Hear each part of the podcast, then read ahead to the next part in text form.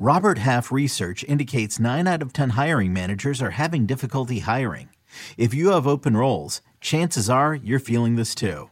That's why you need Robert Half. Our specialized recruiting professionals engage with our proprietary AI to connect businesses of all sizes with highly skilled talent in finance and accounting, technology, marketing and creative, legal, and administrative and customer support. At Robert Half, we know talent. Visit RobertHalf.com today.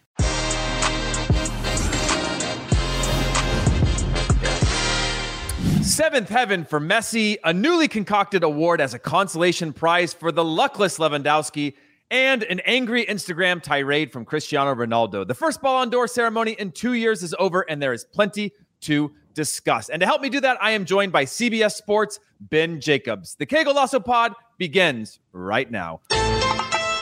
What is going on, everybody? Thank you so much for listening, for watching.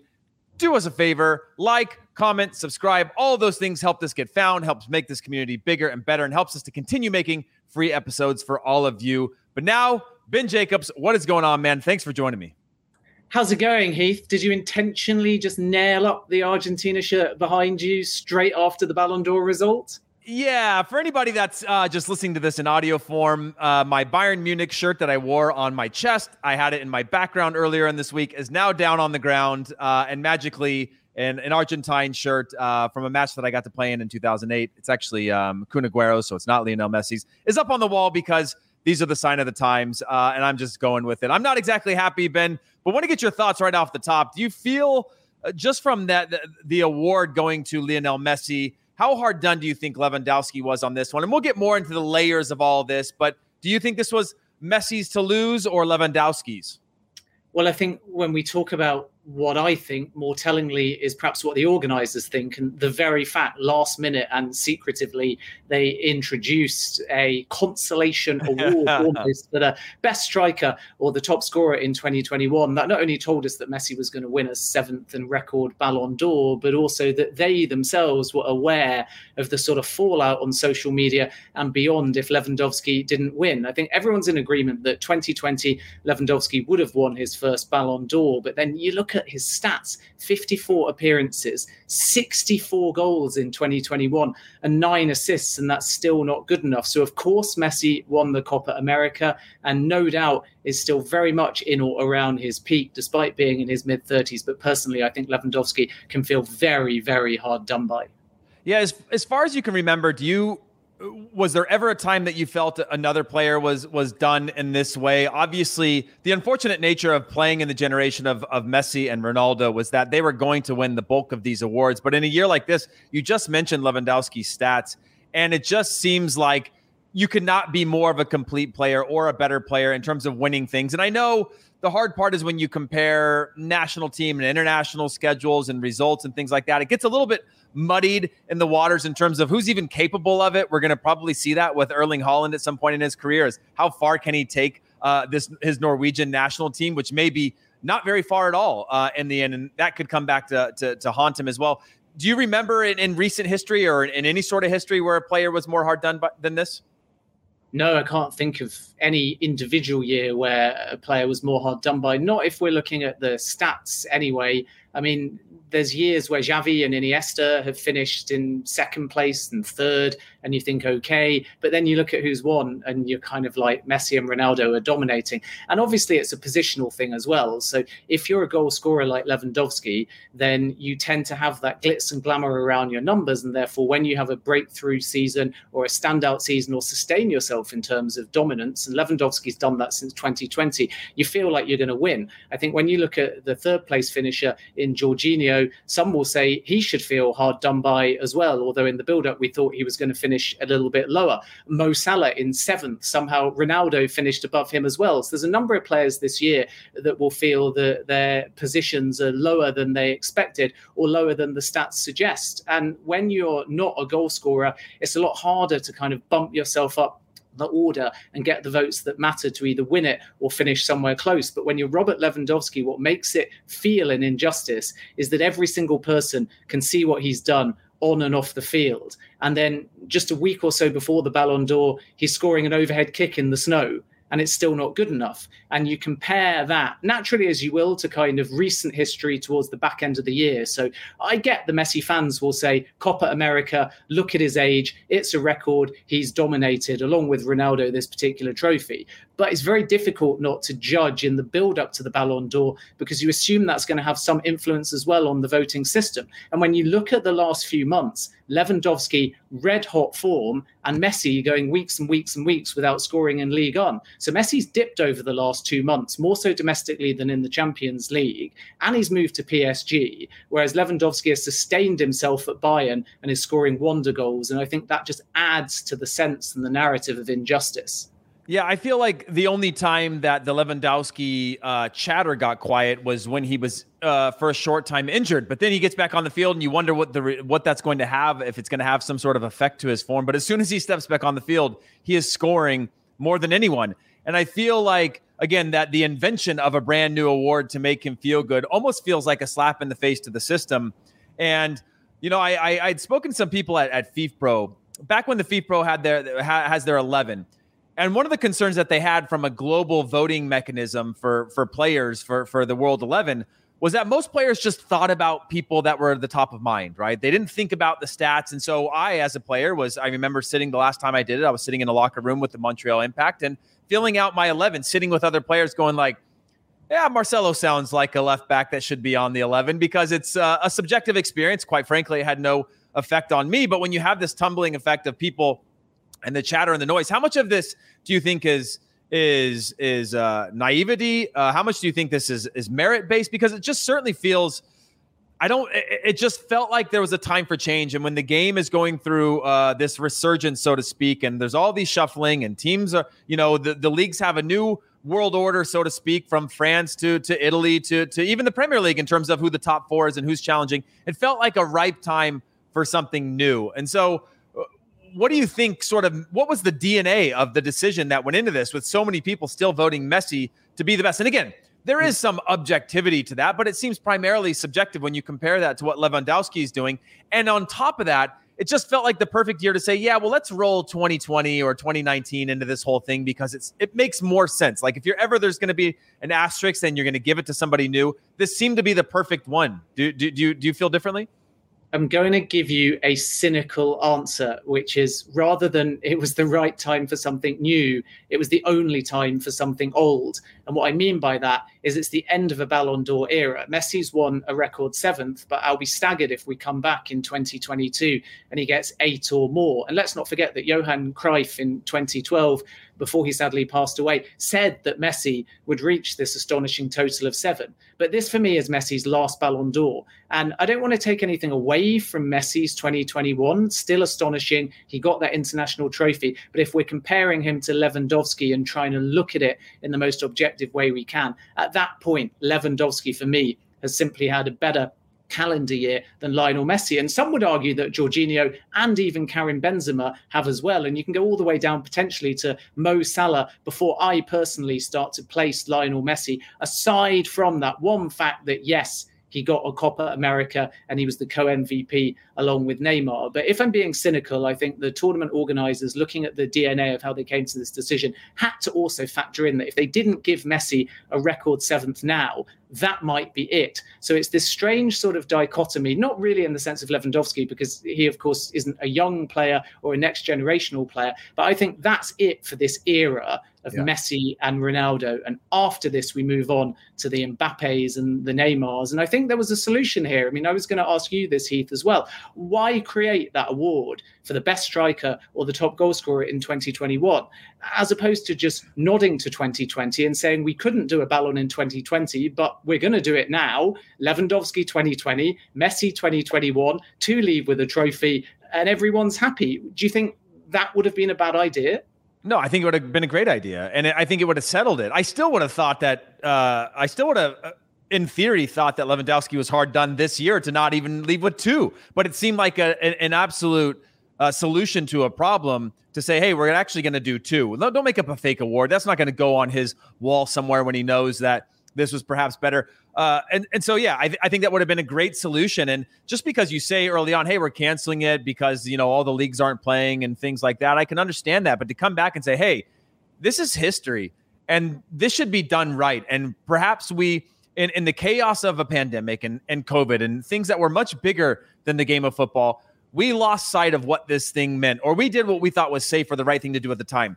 Now, after giving it some thought, we feel that the best thing would do to actually go back and vote and do this again. And obviously, I don't think there would be any recency bias, or I mean, maybe there is, but it would still all lean towards Lewandowski during that period. There was nobody better for sure. Even Messi made the statement saying uh, Lewandowski uh, should have won the award in in that season. So I think that could have been a solution. I guess my follow up with you on that would be do you think Benzema? And, and I think the, the creation of that award feels a little bit like a pat on, on on the head for a Benzema, for a Lewandowski, for an Ibrahimovic, if it existed back then during his peak era of of sort of being hard done by that. I think th- the more that you can sort of build out that world, while it isn't the the Ballon d'Or, I do think the evolution of the awards is, is important, just because of the fact that, like you said, Jorginho, he's got an argument for that, but giving him third is like, hey, this is great, but you're not a striker, like you've had a great season. We're going to vote you close to this, but not uh, not that close. And I think having more awards specific, and again, I don't think you should go out trying to set up awards so everybody wins.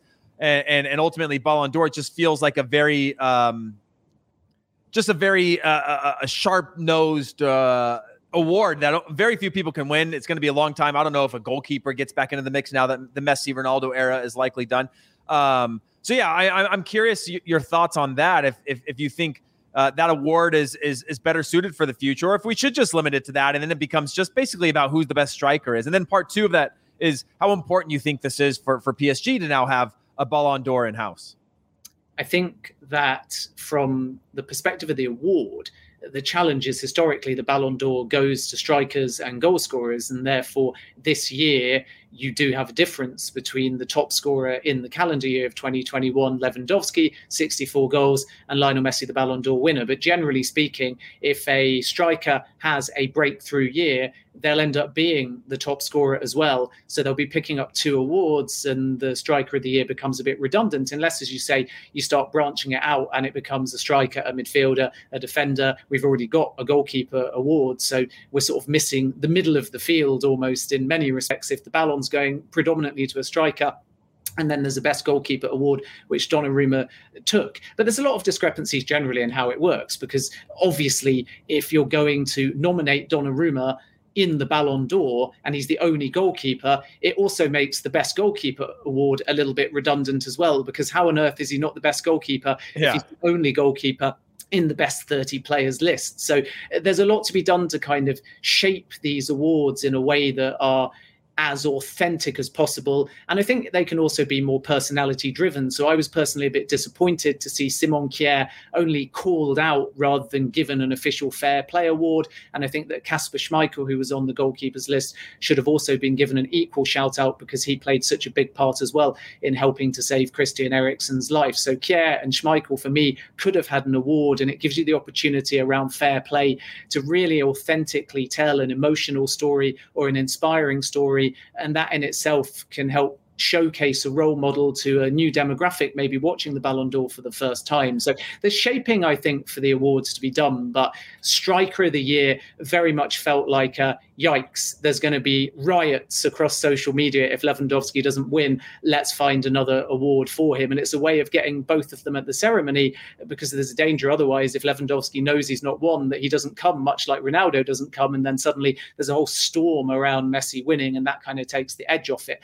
And then from PSG's perspective, I mean, they'll like the fact as a brand, they can just take the Ballon d'Or back to the Parc de France and use that photographically and visually and take Messi with all of his seven trophies. For them, I think it's about having that visual back in their own backyard, having had a Ballon d'Or in Paris, and maybe they'll take all seven to the Eiffel Tower or within their stadium. And the fact that because they're a French club and because this is a French given award, they can kind of utilize that whole setting. It's not necessarily that good for the football team. I don't think it really impacts upon the dressing room because the dressing room, deep down, they know that he's not won it because of anything that he's done at PSG, but it allows Nasser Al Al Khelaifi and Leonardo to shape that visual back under the club's branding, give their sponsors some kind of added value as well. And in doing so, tell the story of Messi's history under a PSG light, which is obviously very good from a football club's perspective if you're talking about the brand rather than any benefit that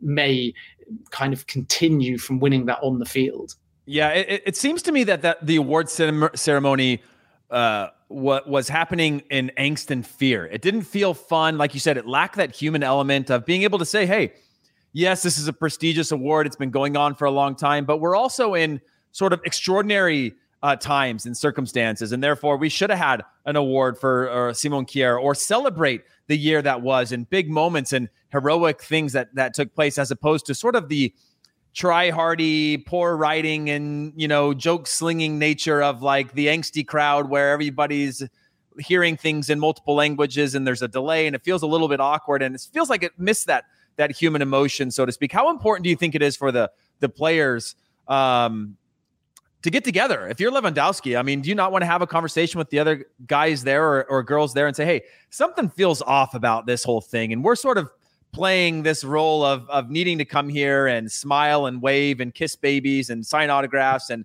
and be the, these these these hero figures. But we have so little say in all of this and our our our, our so almost like our, our futures are be, being decided for us. Do you think the players have a role to play in in the evolution of this awards to making it uh, more entertaining better more more complementary uh, to, to to the work of the footballer and things that happen like you said both on and off the field I think first of all, the players should turn up out of respect, win or lose. Obviously, Ronaldo's got a little bit of beef with the organisers because he thinks they misquoted him, and he posted before the ceremony on Instagram, basically calling the Ballon d'Or organisers liars and saying that yeah. he wanted to win more Ballon d'Ors than Messi. That's not quote his sole aim. And we can have a look at the posts now on the screen if you're watching this podcast visually. And it was very strong from Ronaldo. But taking that kind of beef aside, and I'd love to get your thoughts on that, Heath. I think to answer your question, the organisers can first of all not inform the winners, and then anyone that thinks they're a contender will have to show up, and then they react to winning a bit more authentically without already knowing that it's going to mm. happen. And I think knowing it's going to happen allows you to plan so Messi can therefore get the tailor out to get all the matching suits because he knows he's mm. going to get his photo opportunity with him and his kids. And that was absolutely brilliant. And Donnarumma can practice his French. And by the way it needs a lot of improvement to him for trying. But I think that's one aspect. So then everybody comes shows respect. Nobody knows who's going to win or at least you're not told directly. And therefore you get a more authentic reaction. And then the second thing that I think both the organisers and the players can do is have more crossovers. So I was really pleased to hear Messi congratulate Robert Lewandowski and talk about that rivalry for goal scoring over 2021. But I was also really pleased, and I think we should say this as well, because we kind of questioned the Striker of the Year award, but the Club of the Year accolade was a great addition for me because it united men and women. And mm-hmm. therefore, when Chelsea win that, it's an opportunity to hear from Thomas Tuchel and Emma Hayes together. And it's a chance to showcase a football club that are supporting equality, that are backing their women's team. And of course, Chelsea reached the Champions League final and won it, but they also got to the final of the Women's Champions League too, and they won the WSL as well. So that's a way to answer your question of integrating not only men and women, but different players and managers to speak about the same topics. And for me, that was one of the more authentic moments of the evening. So the more of that at the Ballon d'Or going forward, the better. Yeah, I, I, I agree with that. I think uh, as Emma Hayes spoke about, obviously the, the honor of being part of that, and Thomas Tuchel going on to talk about not just the men's and the women's, but the academy as well. Just sort of the the the, the holistic approach to having uh, a top level club. I think is so so often in the past was like, yeah, we've got a good academy, we've got a good first team, and then there's not a discussion of men and women. And I think the more that that happens, the the, the better the, these awards are going to be and the more substantial and respected they're going to be in terms of growing with the times. Uh, let's talk a little bit about uh, the the Ronaldo rant. Uh, I know you just mentioned it a little bit.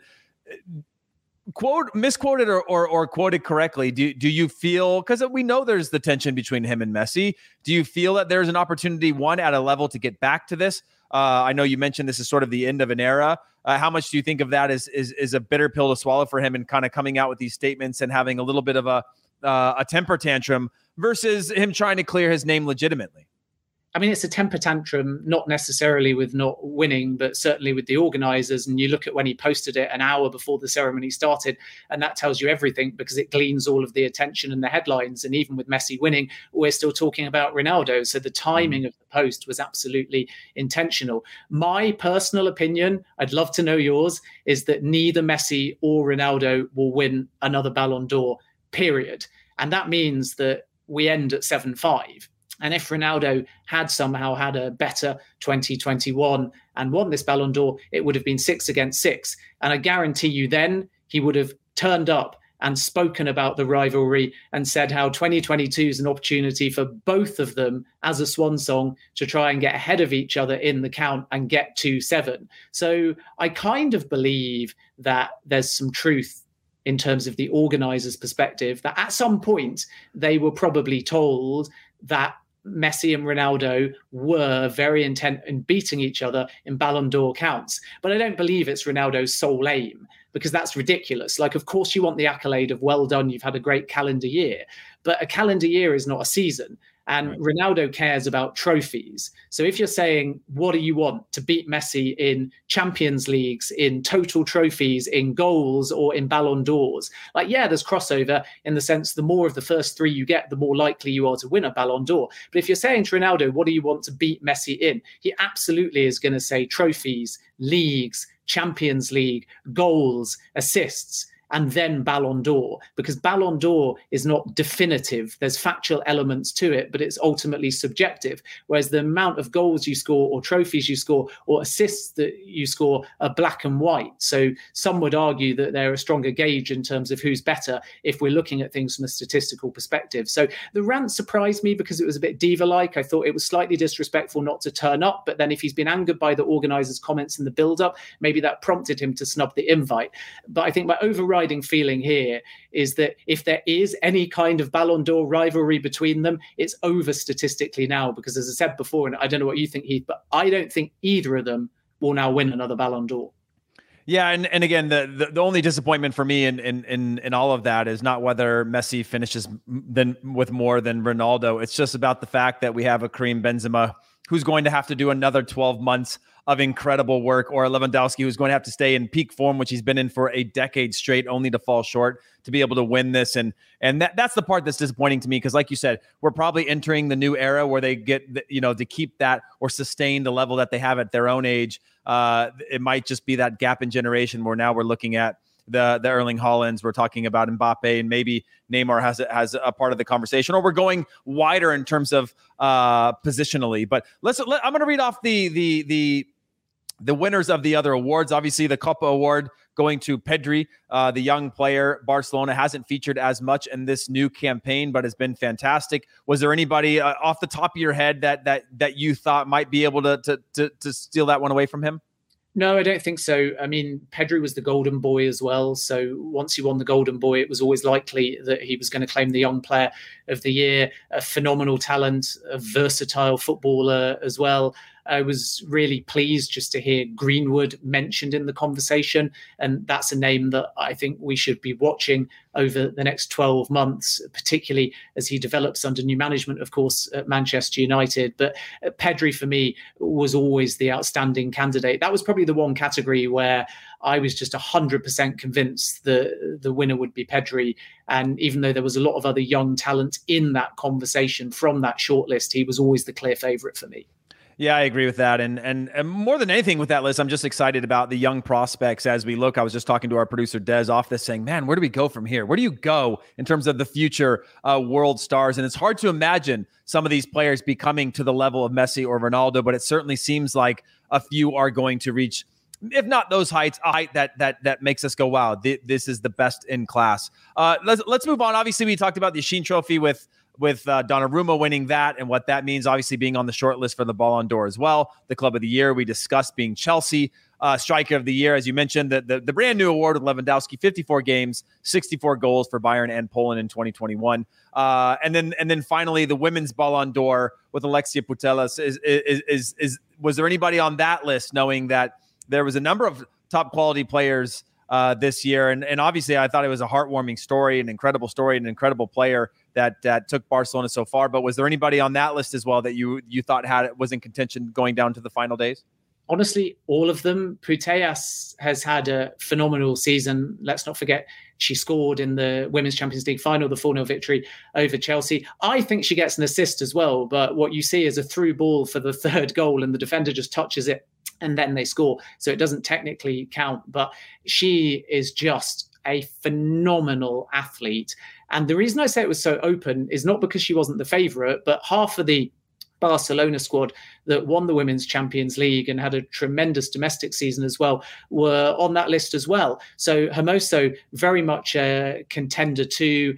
And I was a little bit disappointed, I guess, that the striker of the year award wasn't male and female because then I think that Hermoso would have taken that. She's got almost 50 calendar year goals as well. So probably those two from Barcelona and then you can definitely make cases as well from the WSL to uh, particularly Fran Kirby, who has battled back from illness and had a standout season. And I think had Chelsea won the Women's Champions League, she would have been a really legitimate contender for the Women's Ballon d'Or as well. Sam Kerr, too, her strike partner, Kerr and Kirby, Kirby, as they're known, K E R R dash B Y. Uh, they're a great duo. And then Alex Scott was on our CBS Champions League studio making a case for Vivianne Miedema as well. She's the record goal scorer in the FAWSL. I don't quite think she's been in the same category as the other names that I've mentioned in 2021. And obviously, Arsenal didn't get to the Champions League final or win it, but she, yeah. for me, is always in the equation for top players as well. So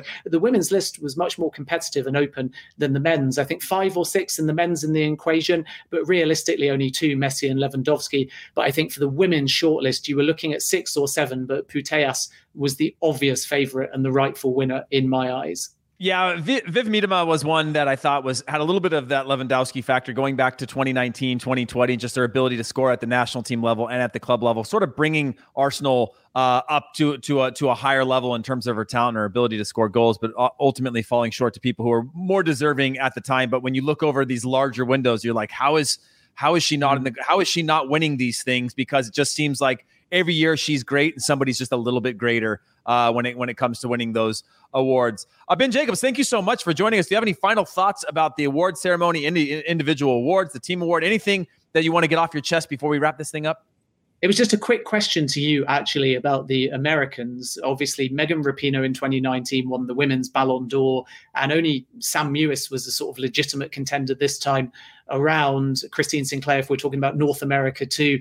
And then on the male side, unsurprisingly, nobody of note, but with the US men's national team gearing towards Qatar 2022, a lot of people do think uh, Pulisic and so on could end up on the male shortlist. So I, I suppose my final thought was on those lists, the most glaring emissions, male and female, was more of a US representation. Do you see that changing in 12 months?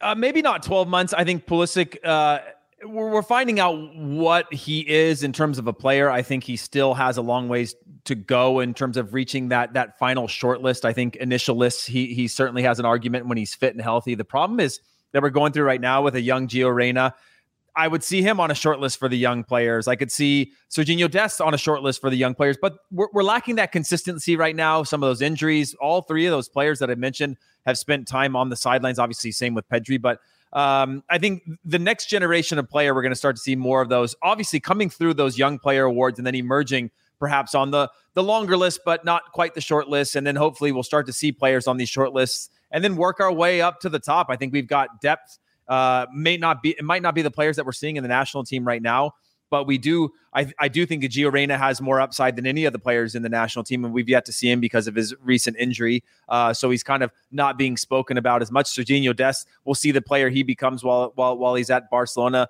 Again, Christian Pulisic, not a not a hidden talent by any means, but could Tyler Adams round the corner? Could Weston McKennie step their game up? It's tough to say. They're starting to settle in at big clubs, but to go from big clubs to being a star of a big club to then really be in the conversation for a Ballon d'Or or an individual award of the best players in the world, I still think we have a ways to go. And I'd like to see us start to get into that young player conversation because then not only does that mean you're young and unrealized uh, or untapped potential, but it means that those players are establishing themselves and contributing at a high level at the biggest clubs in the world. And then from there, I think we can start the conversation to go beyond. I, I, know, I know that may might be skirting around your question. I think in 12 months' time, we'll still be waiting to see if there's there's a player. But I think the next player that will be on this list will probably be Gio Reyna, unless I'm thinking of a player that's that's not even coming through yet. But that's that's the one that that I've got on my list to sort of break through and really start to disrupt a little bit of the the impressions of of an American player and can they play at the highest level consistently at the biggest clubs and and, and be stars in those clubs.